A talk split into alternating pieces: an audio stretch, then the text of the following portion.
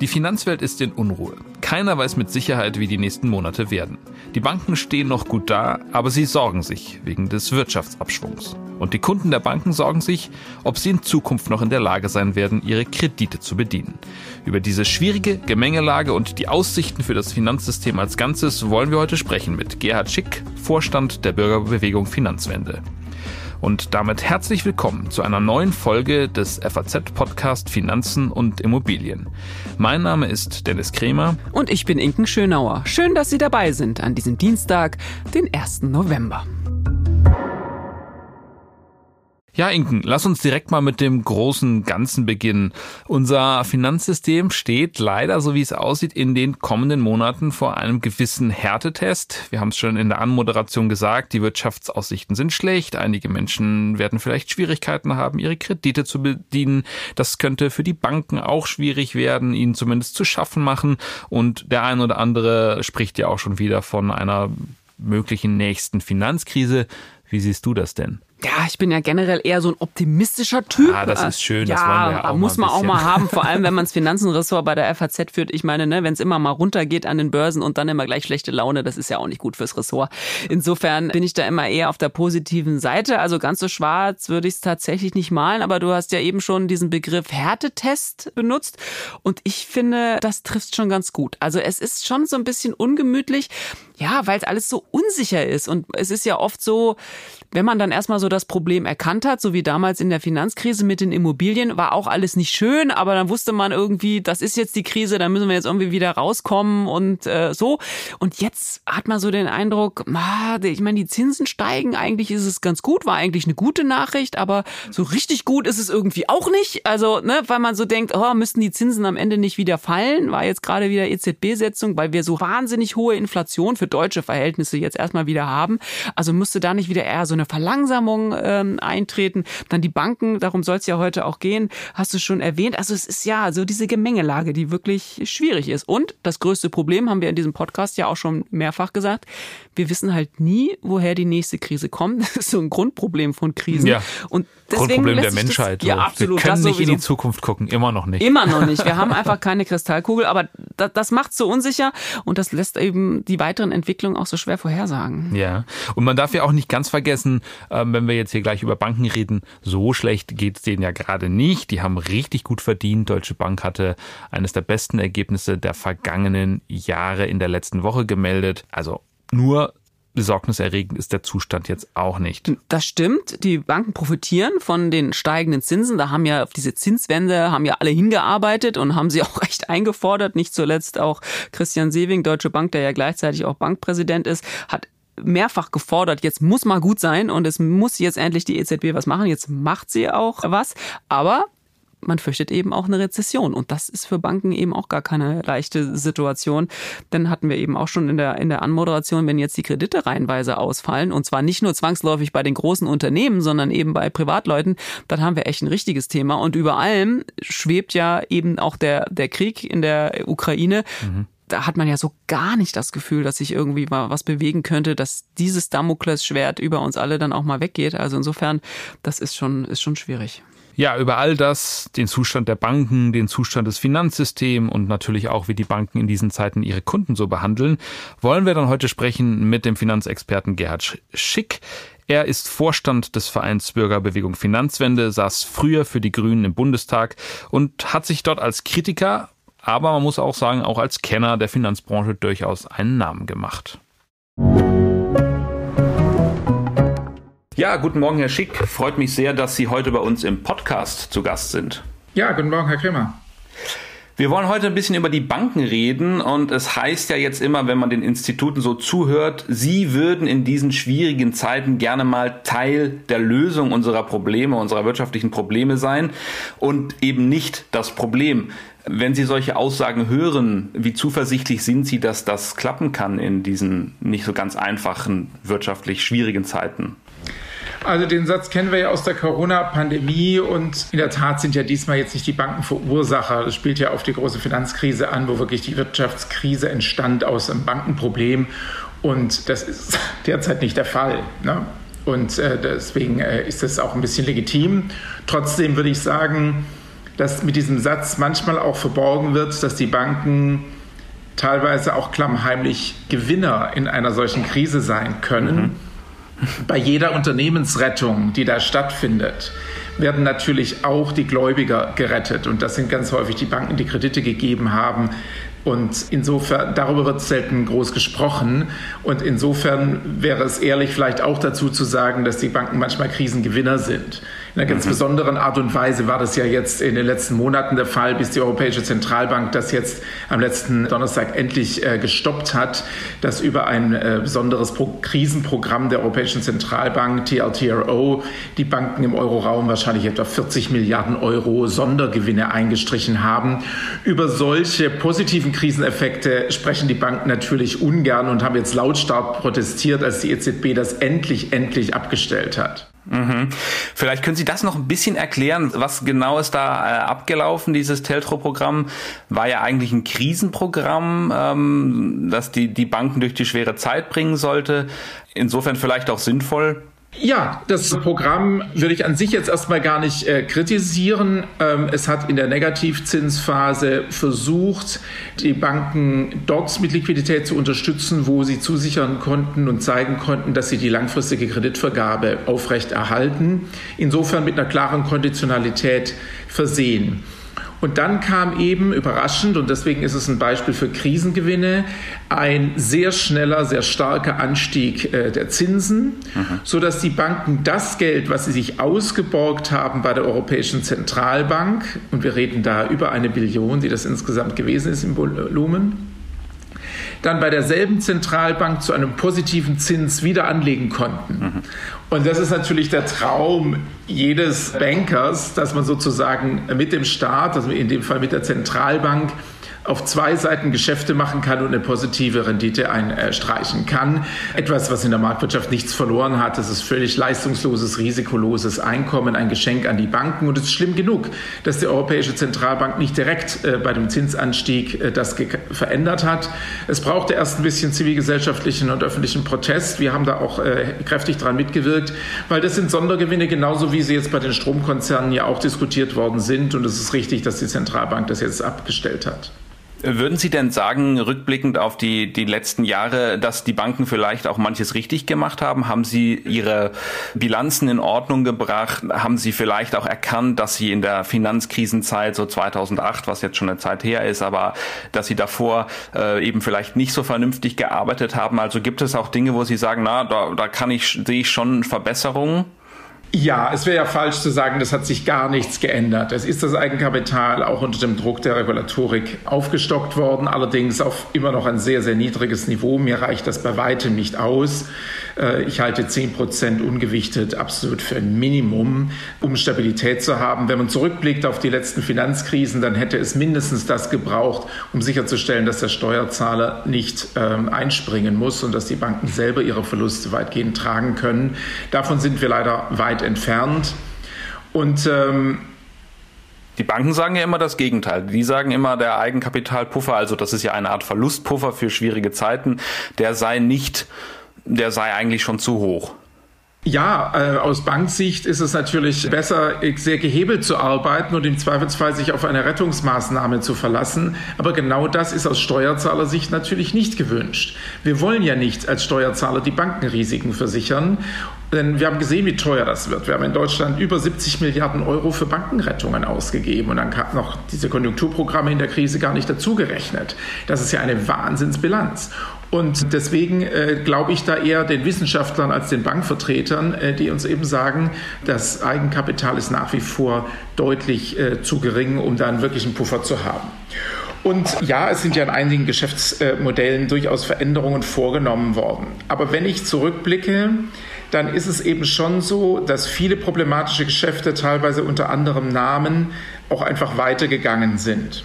Also es ist ja nicht so, dass wir bei den Cum-Ex und Cum-Cum-Geschäften sagen würden, die waren dann mit 2008 mit der Finanzkrise, als alle nochmal geguckt haben, was machen wir eigentlich für Business plötzlich vorbei. Ganz im Gegenteil. Der entscheidende Boom dieser Geschäfte ist nach den ganzen öffentlichen Statements von Bankenchefs. Wir haben verstanden und wir machen zukünftig bessere Geschäfte. Da, da müssten Sie vielleicht ganz kurz nochmal äh, für unsere Hörerinnen und Hörer, die es nicht wissen, das sind, wenn ich es jetzt ganz vereinfacht zusammenfasse, Steuererstattungen gewesen, die sich die Banken haben zweimal erstatten lassen. Sie haben sich sehr lange mit diesem Thema beschäftigt.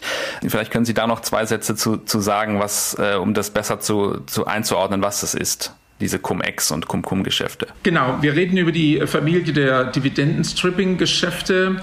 Immer um den Stichtag, an dem die Dividende ausgezahlt wird, wird die Aktie zwischen mehreren Beteiligten so hin und her geschoben, dass am Ende in der Kombination aus Steuerverfahrensregeln und Börsenverfahren dann mehr als eine Bescheinigung ausgestellt wird für gezahlte Steuer. Und damit kamen es zu Rückerstattungen, die nicht gerechtfertigt waren. Das Ganze ist kriminell. Das ist auch von obersten Gerichten inzwischen bestätigt worden. Mhm. Und es wird jetzt gerade in Siegburg bei Bonn ein extra Saal gebaut, für das Gericht, um die Dutzenden Prozesse, die wir in den nächsten Jahren äh, gewärtigen werden, überhaupt abwickeln zu können. Es gibt über 1500 Beschuldigte äh, allein bei der Staatsanwaltschaft. Also das reicht bis heute. Die Banken verfolgen diese Geschäfte heute nicht mehr, aber Nein. die Folgen sind bis heute da. Diese Art Geschäfte wurden äh, bis äh, wurden Ende 2011 technisch unmöglich gemacht. Äh, die Cum-Cum-Geschäfte, artverwandt, ein bisschen anders, wurden dann 2016 gesetzlich unterbunden. Aber sie sind ein klarer Beleg dafür, dass dieses Umdenken nach der Finanzkrise eben nicht stattgefunden hat. Und das gilt genauso für einige Geschäfte, die schädlich für die Kunden sind. Wir haben eben nicht den Wechsel hin zu einer wirklich unabhängigen, guten Finanzberatung hinbekommen, sondern wir sehen nach wie vor provisionsgetriebenen Verkauf von Finanzprodukten, die häufig viel zu komplex sind für die Kunden und viel zu teuer. Nehmen Sie das ganze Feld der äh, Zertifikate, also Inhaberschuldverschreibungen mit bunten Namen, die nicht in der Einlagensicherung geschützt sind und die so komplex sind, dass auch Experten das nicht sehr schnell durchschauen können, um was es da geht. Die werden auch von Sparkassen und Volksbanken munter an die Leute gebracht mit dem Argument, die Leute würden das nachfragen. Aber ich habe noch niemanden erlebt, der mir gesagt hat am Küchentisch, wenn wir uns über Finanzen unterhalten, heute gehe ich mal Derivate kaufen sondern die meisten Leute wollen keine Derivate, aber sie bekommen sie. Und das sind alles Beispiele dafür, dass leider der große Wandel hin zu einer wirklichen Dienstleistung für die Realwirtschaft und die Kunden so nicht stattgefunden hat. Haben Sie nicht das Gefühl, dass die Kunden heute aufgeklärter sind in diesen Fragen? Also man beschäftigt sich ja schon seit einiger Zeit mit all diesen Themen. Also ist es nicht vielleicht so, dass die Kunden sich auch gar nicht mehr so leicht äh, in, in solche Produkte hineinreden lassen? Die Zahlen sprechen leider eine andere Sprache. Ähm, es gibt wirklich eine große Zahl von Menschen, die jetzt genauer aufpassen. Wir sehen das an dem Boom von den Nachhaltigkeitsbanken, wo manche mhm. Leute ganz bewusst sich entscheiden, zu welcher Bank gehe ich, entspricht die meinen ethischen Vorstellungen. Wir sehen das daran, dass es einige Selbstentscheider gibt, die dann mit ETFs oder anderem ihre Altersvorsorge selber in die Hand nehmen. Ähm, es gibt äh, durchaus, nehme ich es so wahr, einen Boom an Finanzcoaching-Angeboten, wo Leute versuchen, sich auch selber schlau zu machen. Mhm. Aber letztlich, wenn wir uns den Vertrieb angucken, dann werden halt immer noch sehr, sehr viele Produkte äh, vertrieben, erfolgreich vertrieben, die es eigentlich bei einer sinnvollen Beratung oder bei sehr kundigen Bürgerinnen und Bürgern, die das alles durchschauen, gar nicht geben dürfte. Ja. Finden Sie, da müsste auch auf der Ebene der Banken, die ja sich immer besonders nah am Kunden positionieren, äh, Volks-, Raiffeisenbanken und Sparkassen ein Umdenken stattfinden? Ich glaube, dass es für eine einzelne Sparkasse oder Volksbank nicht leicht ist, das zu tun. Deswegen sind wir ja auch für ein Provisionsverbot und wollen zu einer wirklich unabhängigen Finanzberatung, also so wie der Steuerberater nur im Dienst seines Kunden tätig ist und der Rechtsberater, also der Rechtsanwalt, nur im Dienst seines Mandanten tätig sein darf. So würden wir uns den Finanzberater ähm, für die Zukunft auch vorstellen, um da jeglichen Interessenkonflikt auszuschalten. Und das sehe ich eigentlich auch gerade für Genossenschaftsbanken. Sehen Sie mal, die Genossenschaftsbank ist ja eigentlich im Eigentum ihrer Kunden. Mhm. Und dass man den Kunden dann provisionsorientiert Produkte auf den Tisch legt, die für sie nicht passen, widerspricht meines Erachtens fundamental dem Genossenschaftsprinzip. Hm. Manche Banken sagen ja, wenn man jetzt diesen Vertrieb umstellt, also sozusagen ganz offen berät und nicht nur die, nicht nur die eigenen Produkte empfiehlt, dann würden die äh, Beratung insgesamt teurer, weil Beratung hierzulande ist ja äh, sozusagen gefühlt kostenlos. Man geht zur Bank, lässt sich beraten, muss dafür nichts bezahlen, aber bekommt eben in allererster Linie die Produkte der Bank empfohlen, bei der man sich beraten lässt. Also würden Sie auch da sagen, das müsste anders gestaltet werden, sodass ich dann eben auch einfach für zwei Stunden Beratung bezahle, obwohl ich vielleicht am Ende gar kein Produkt kaufe? So ist es ja bei einem Rechtsanwalt oder bei einem Steuerberater auch, dass sie für die Leistung zahlen. Da gibt es eine Honorarordnung, die kann nach dem Streitwert zum Beispiel berechnet sein, die kann nach einem Stundensatz äh, berechnet sein. Aber wissen Sie, das, was Sie gesagt haben, gefühlt kostenlos, das trifft es ja genau. In der Wahrheit ist es ja überhaupt nicht kostenlos, sondern Leute zahlen Hunderte von Euro manchmal Tausende für wenige Stunden. Wir haben uns das in einzelnen Fällen von Bürgerinnen und Bürgern, die uns Informationen zugeschickt haben, mal angeschaut, das äh, ausgerechnet. Und da kommen sie halt manchmal auf Wahnsinnssummen pro Stunde, was da gezahlt worden ist, implizit. Wenn die Leute das präsent gehabt hätten, hätten sie diese Art Beratung in Anführungszeichen nie in Anspruch genommen. Aber das zweite Argument ist noch wichtiger. Ein Bekannter von mir, der hat über einen Sportverein, glaube ich, äh, über, hat, war ein Bekannter, der hat gesagt, ja, ich kann, kann dich mal in Finanzen beraten. Mhm. Und das war halt rein provisionsorientierte Geschichte. Der hat jetzt lauter Graumarktfonds in seinem Portfolio für die Altersvorsorge, wird Zehntausende Euro verloren haben. Und wenn man mal überlegt, im Vergleich wäre es für ihn sehr viel günstiger gewesen, 300, 400 Euro auf den Tisch zu legen für eine wirklich unabhängige Beratung, dann hätte er solche riskanten und problematischen Produkte nicht gekauft und hätte nicht Zehntausende verloren. Das sind die wahren Kosten des Provisionsvertriebs.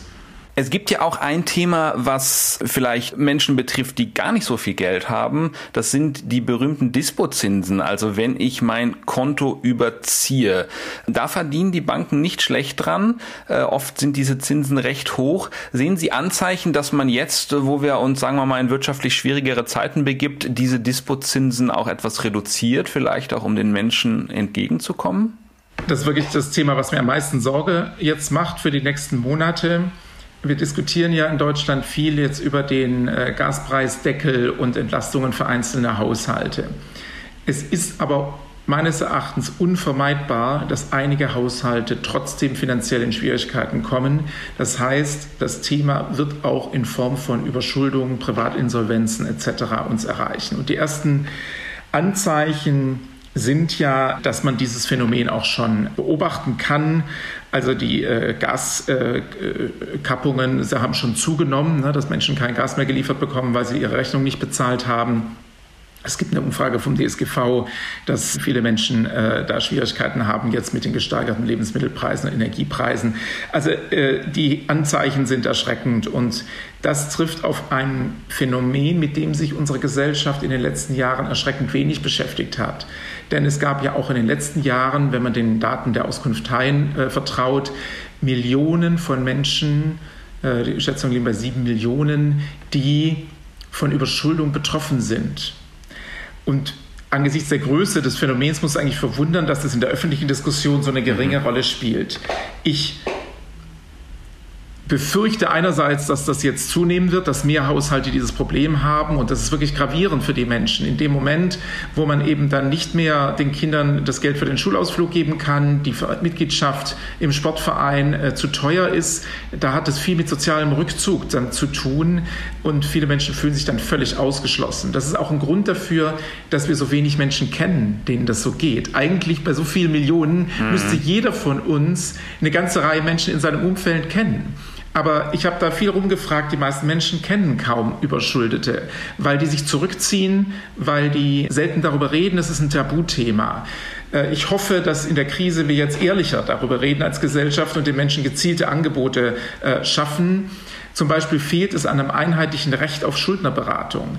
Es können Menschen, ähm, die Sozialhilfe bekommen, äh, bekommen das als eine Sozialleistung, aber für viele Selbstständige sind da die Türen ähm, verschlossen, mhm. Müssen dann nochmal zahlen und so. Das ist natürlich eine Hürde. Wenn man kein Geld hat, soll man dann auch noch für die Schuldnerberatung zahlen. So, da hoffe ich, dass wir wirklich eine optimale Unterstützung ähm, organisieren können. Aber Sie haben zu den Banken auch gefragt und ich glaube, es ist leider nicht so, dass wir jetzt sehen könnten, dass es da generell eine große Zurückhaltung gäbe. Einzelne Banken haben jetzt bereits den Zinsanstieg schon wieder auch beim Dispozins sozusagen draufgeschlagen. Das ist zwar grundsätzlich in Ordnung, dass man da äh, ja auch äh, mit der Zinssituation mitgehen muss, aber 14 Prozent Dispo ist halt schon heftig viel. Mhm. Bei einer einfachen Kontoüberziehung, ja, genau, das muss man sich immer klar machen. Ja. Und meine Beobachtung ist eben, dass im Rückgang der Zinsen die Dispozinsen weniger schnell nach unten angepasst worden sind, als jetzt beim Anstieg sie angepasst werden. Und mein Appell an die Banken ist, da auch die gesellschaftliche Verantwortung wahrzunehmen und anzugucken, dass man da möglichst im Rahmen bleibt, um den Menschen es nicht noch zusätzlich schwer zu machen, die jetzt hier Schwierigkeiten haben. Ähm, da kann es einfach einen riesen Unterschied machen, ob eine Bank äh, mal für eine gewisse Zeit großzügig ist, bis wieder Einkommen reinkommt, bis der Winter vorbei ist und die Abschlagszahlung verdaut ist. Und diese gesellschaftliche Verantwortung hoffe ich, dass die Banken sie wahrnehmen. Es wird ja jetzt auch vermutlich schwieriger werden, an Kredite heranzukommen. Finden Sie das richtig, weil man natürlich aus Bankensicht auch überlegen muss, dass äh, wenn wir in einer Wirtschaftskrise uns befinden, viele Leute vielleicht gar nicht in der Lage sein werden, Kredite zurückzuzahlen. Das heißt, ist es sozusagen richtig, schon ähm, vorausschauend zu sagen, okay, ich, ich, ich werde jetzt vorsichtiger bei der, bei der Kreditvergabe? Oder würden Sie sagen, das wäre, das ist nicht der richtige Weg? Ich glaube, es kommt sehr darauf an, für was ist der Kredit. Da kommt es wirklich auf den Einzelfall an. Finde ich schwierig, jetzt eine pauschale Antwort zu geben. Ja. Aber das jetzt in einer Situation, wo wir nicht wissen, ob die Immobilienpreise nicht vielleicht auch einen Knick nach unten nehmen könnten, und in manchen Regionen tun sie das ja bereits, dass man dann bei der Immobilienkreditvergabe etwas vorsichtiger ist, das finde ich vernünftiges Geschäft. Ja. Und es kann auch Menschen vor einer Überschuldung bewahren, wenn eine Bank an der richtigen Stelle sagt, nein, so etwas finanzieren wir nicht. Äh, ich teile nicht diesen Punkt, äh, jeder soll jeden Kredit bekommen. Das kann äh, zu großen Schwierigkeiten führen. Und das Gleiche gilt natürlich bei vielen Konsumentenkrediten, wenn die wirklich für Konsum gedacht sind. Ich habe mich jetzt gerade bezogen eben auf die Frage, bin ich als Bank bereit, den Kunden durch eine absehbar kurzfristige Problematik zu begleiten oder ziehe ich da direkt die Daumenschrauben an? Es macht ja einen Unterschied, ob jemand, der immer seine Finanzen im Griff hatte, jetzt plötzlich aufgrund ja. einer hohen Nachzahlung einmalig einen Schock zu verarbeiten hat, aber eigentlich es eine Perspektive gibt, dass der das äh, alles gut managen kann, wenn die Zeiten normaler werden, die Regierungshilfen greifen etc. Oder ob ich äh, Menschen habe, die vielleicht tatsächlich noch Konsumwünsche realisieren wollen, äh, für die sie vielleicht das Geld äh, äh, nicht haben. Die öffentliche Diskussion ist häufig so, dass das alles unvernünftige Menschen sind, die in die Überschuldung kommen. Und das ist mir ganz wichtig. Das ist nicht so. Die Statistiken sind eindeutig anders, es sind häufig Menschen, die immer so gerade hingekommen sind, es gut gemanagt haben und dann kommen ein, zwei Schicksalsschläge. Das kann eben eine Energiepreissteigerung sein, das kann eine Trennung sein, eine Krankheit sein, die sie dann rauswerfen. Und das Schlimme ist, dass sie dann auf einen Finanzsektor in Deutschland stoßen, der häufig gerade mit dem Geschäft mit den Schulden der kleinen Leute große Gewinne gemacht hat. Also die höchste Eigenkapitalrendite, die ich wahrgenommen habe im deutschen äh, Bankensektor, war von der Targo Bank und die ist spezialisiert drauf, kann man fast sagen, auf das Geschäft mit den äh, kleinen Krediten mit Menschen mit schwachen Einkommensverhältnissen. Und dass man gerade dort die höchste Rendite macht, das ist schon, äh, schon seltsam. Und ein zentraler Punkt dabei sind eben die Restschuldversicherungen. Ja.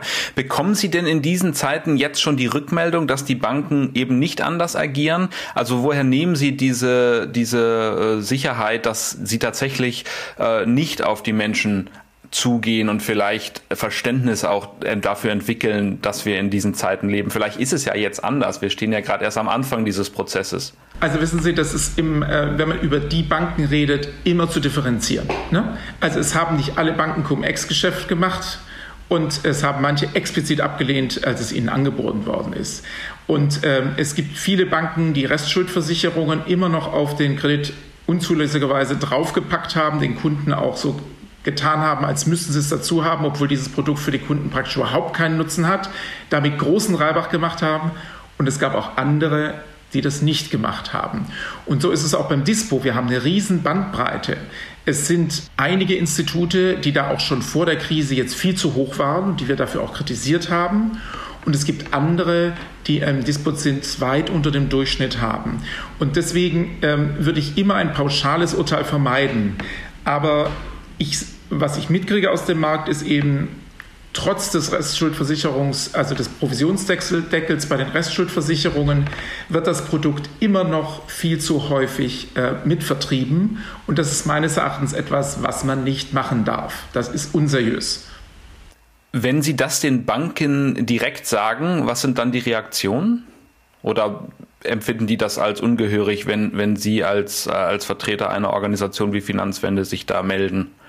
Also die offizielle Reaktion ist ja zu sagen, ja, das ist ja wichtig, das abzusichern und so. Wenn man da ein bisschen tiefer einsteigt, muss aber jeder zugeben, die Fälle, in denen diese Versicherungen greifen und tatsächlich es zu einer Auszahlung kommt, sind so, so selten, dass eigentlich jeder Fachmann einräumen muss, dass dieses Produkt rein dazu da ist, den Kunden über den Tisch zu ziehen und Versicherungen und Banken teilen sich da die Erträge dabei. Äh, das ist, hat die BaFin ja auch äh, sehr gut recherchiert, wie hoch die Provisionen sind. Die Finanzaufsicht, sind. Genau. genau, die BaFin. Ja. Und im privaten Gespräch räumen ja viele Vertreter äh, der Bankenwelt auch ein, dass da manches nicht in Ordnung ist. Ähm, wie gesagt, es gibt auch immer wieder Leute aus der Branche, die uns, an uns herantreten mit Informationen und sagen, guckt euch das mal genau an, da läuft gerade ziemlich Schindluder, wir machen das als Institut nicht, aber wir, wir finden es unanständig, äh, was andere Häuser da im Land machen. Ähm, das ist Teil unserer Informationsbasis. Zum Schluss, lieber Herr Schick, schauen wir vielleicht doch mal auf das große Ganze. Keine leichte Frage, die ich hier zum Schluss Ihnen stellen möchte, aber Sie beobachten das alles ja schon sehr, sehr lange und haben sich auch intensiv mit äh, Finanzkrisen auseinandergesetzt. Droht uns so eine Krise nochmal, wie wir die 2007 erlebt haben? Oder würden Sie sagen, davor sind wir eigentlich gefeit, weil es eben doch ein paar Verbesserungen gab? Es gibt mittlerweile Abwicklungsmechanismen im Euroraum für Banken. Es gibt äh, höhere Eigenkapitalquoten. Wir haben schon darüber gesprochen. Oder würden Sie sagen, das kann eigentlich wieder passieren, nur man kann es eben nicht so gut vorhersagen? Keine Krise ist genau wie die letzte. So, deswegen würde es sich auf jeden Fall anders entwickeln. Aber ich nehme mal so ein paar Punkte, die zeigen, wie die Risikolage ist. Ich würde nie sagen, ich wüsste genau, wann und wo eine Krise ausbricht. Das wäre Hybris. Ja. Diese Glaskugel hat niemand und die Leute, die das behaupten, liegen immer falsch und haben dann nur so zufällig mal äh, recht. Aber zum einen sind eben die geopolitischen Risiken sehr, sehr groß auch ökonomischer Art, also Immobilienmarkt in China, das ist nicht einfach so wie in den letzten Jahren, es geht immer aufwärts, es wird investiert und alle sind happy, sondern da ist ja was am Kippen. Und das hat jetzt nicht einen direkten großen Ansteckungseffekt, weil China nicht so stark ähm, eingezogen ist in die Welt. Trotzdem wäre aber ein größerer Kollaps dort natürlich etwas, was man spüren würde. Ein zweiter Punkt, Bank of England Intervention äh, nach den Turbulenzen am Anleihemarkt. Ich glaube, es hat gezeigt, dass der Anleihemarkt seine Risiken birgt. Es hat aber auch gezeigt, dass es noch viel zu viele Geschäftsmodelle gibt, in denen sogenannte Tail Risks unterschätzt werden und nicht gut genug dafür vorgesorgt ist. Was meine ich damit? Mir sagen Risikomodellexperten, dass das Ereignis, was da in Großbritannien stattgefunden hat, ein so seltenes Ereignis ist, dass es eigentlich gar nicht hätte stattfinden dürfen. Statistisch, so, mathematisch gesehen so, ja. Genau. Mhm. So, und wenn diese Art Ereignisse uns jetzt aber in den letzten 15, 20 Jahren doch immer mal wieder ereignet haben, dann zeigt das ja, dass die Modelle die Fragilität unseres heutigen Systems offensichtlich immer noch unterschätzen. Und man könnte natürlich sagen, es ist nicht auf andere Bereiche äh, übergetreten. Äh, also es hat nicht, es hat nicht, es, es ist auf Großbritannien beschränkt geblieben. Also vielleicht hat das System auch funktioniert. Naja, ähm, das ist so wie am Anfang der Corona-Zeit, nur durch massive Zentralbankinterventionen. Und das ist das, äh, wäre mein dritter Punkt gewesen, was wir aus Großbritannien lernen. Es gibt ja die weit verbreitete Forderung, gerade auch aus der Bankenwelt, dass die Zentralbanken zu einer Normalisierung ihrer Aktivitäten beitragen müssen, dass die Bilanzen zu groß sind. Und ich teile insofern auch die Kritik, die Zentralbanken sind zum zentralen Feuerwehrmann geworden. Ihre Bilanzen sind zu groß. Die sind ein extrem wichtiger wirtschaftspolitischer Faktor geworden. Dafür sind sie eigentlich nicht gemacht worden, für diese große Bedeutung. Und jetzt wollten die in Großbritannien ja eine Normalisierung machen. Sie wollten ihre Anleihekäufe runter und sind aufgrund der Finanzmarktturbulenzen dazu gezwungen worden, das Gegenteil zu machen. Und das zeigt uns natürlich eine gefährliche Situation, wenn der Steuermann der Wirtschaft, und das ist die Zentralbank in großem Maße geworden, sich nicht mehr auf seinen Steuern konzentrieren kann, sondern durch kurzfristige Kriseninterventionen abgelenkt wird. Das ist schon keine gute Entwicklung. Und der letzte Punkt, den ich nennen will, so wie ich da drauf schaue, ist, seit 2008 ist das Verhältnis von Finanzmarkt zu Realwirtschaft, das Verhältnis von Schulden zu realer Wirtschaftsleistung weiter angestiegen. Und das ist für mich ein Indikator, dass wir es mit einem fragilen System zu tun haben. Denn letzten Endes müssen alle Schulden aus dem realen Wirtschaften bedient werden. Und äh, deswegen bin ich schon in Sorge, wie die nächsten äh, Monate da laufen werden. Aber wie gesagt, wir wissen nicht, wann und wo es funkt. Und es kann sein, dass wieder Zentralbanken äh, Wichtiges abpuffern. Aber das kommt nicht kostenlos, das, sondern das kommt wieder dann zu Lasten der langfristigen Stabilität und einer guten Geldpolitik. Das heißt, wir gehen nicht ganz einfachen Zeiten entgegen. Lieber Herr Schick, vielen Dank für das Gespräch. Ich danke auch, Herr Kreimer. Dennis, ja, das war ja ein munteres Gespräch. Da hast du nicht zu viel versprochen, auch mit Kenner und auch Kritiker des gesamten Systems. Das war, ähm, war echt interessant. Was würdest du sagen? Du bist ja auch so mitten in diesem Thema so drin. Was, was nimmst du da am ehesten mit? Also mich hat schon nochmal beeindruckt, dass das Finanzsystem auf der einen Seite zwar in Sachen Stabilität einige Fortschritte gemacht hat, aber auch da kam wieder raus, zu sicher dürfen wir uns eben nie sein. Ja, ich finde ganz interessant, wir hatten es ja vorhin schon mal von Herrn Sewing, der damals diesen Satz in der Corona-Zeit geprägt hat, dass die Banken dieses Mal, anders als in der Finanzkrise, doch vielleicht mal Teil der Lösung und nicht das Teil des Problems sind. Das ist ja so ein Narrativ, was seit Monaten oder jetzt schon fast seit Jahren vor sich hergetragen wird. Und ich, ich teile auch die, die Meinung von Gerhard Schick. Da muss man schon mal ganz genau hinschauen und über die Brücke gehe ich noch nicht, dass das auch wirklich so kommt, dass es auch in dieser Krise jetzt wirklich so ist, dass sie Teil der Lösung sind, denn das kann ganz schnell kippen, dass sie vielleicht doch Teil des Problems werden. Insofern, ähm, ich hoffe, Christian Sewing hat recht, aber äh, ich wäre ähnlich kritisch wie Herr Schick. Und dann sind wir auch schon wieder bei unserem Ding der Woche. Dennis, was hast du uns dieses Mal mitgebracht? Ja, ich fühle mich ja hier ein bisschen als eine Art Kulturbeauftragter in unserem Finanzen-Podcast und deshalb habe ich eine Nachricht aus der Kunstwelt dabei, aber da geht es natürlich auch um Geld. Ja, das finde ich super. Cross-Selling nennt man sich das, glaube ich, so ein bisschen. Ne? Also immer auch mal in andere Ressorts genau. schielen, finde ich gut. Nicht nur schnöder Mammon, Finanzen und Immobilien, sondern ein bisschen auch was äh, Feuilletonistisches, wie ich vermute. Also schieß los, worum geht's? Ja, es geht um eine Versteigerung, die Anfang Dezember im deutschen Auktionshaus Griesebach ansteht. Es geht um Max Beckmanns Selbstbildnis in Gelb-Rosa, entstanden im Jahr 1943. Und wenn die Schätzungen zutreffen, könnte dieses Bild das das teuerste je in Deutschland versteigerte Kunstwerk werden. Oh Mann, wenn du das schon so ankündigst, dann vermute ich mal, dass es nicht nur um ein paar Mark 50 geht. Um wie viel Millionen geht Nee, es geht tatsächlich äh, um einen Wert zwischen 20 und 30 Millionen Euro. Und nur zum Vergleich, das teuerste je versteigerte Kunstwerk war ja Leonardo da Vincis Salvator Mundi, obwohl man bis heute nicht ganz weiß, ob es wirklich von Leonardo ist. Aber das hat 2017 rund 450 Millionen Dollar eingebracht. Es ist also noch Luft nach oben, aber selbst Selbst bei 20 Millionen Euro wäre das das teuerste je in Deutschland versteigerte Werk. Ja, ist auf alle Fälle wirklich eine Menge Geld. Ich frage mich bei dieser Diskussion immer so ein bisschen oder bei diesen Werten, die man dann auch so hört, wie wird das in 30, 40, 50, 60 Jahren sein, wenn so die, die junge Generation von heute unter die Sammler vielleicht gehen? Werden die überhaupt noch solche Summen dafür hinblättern?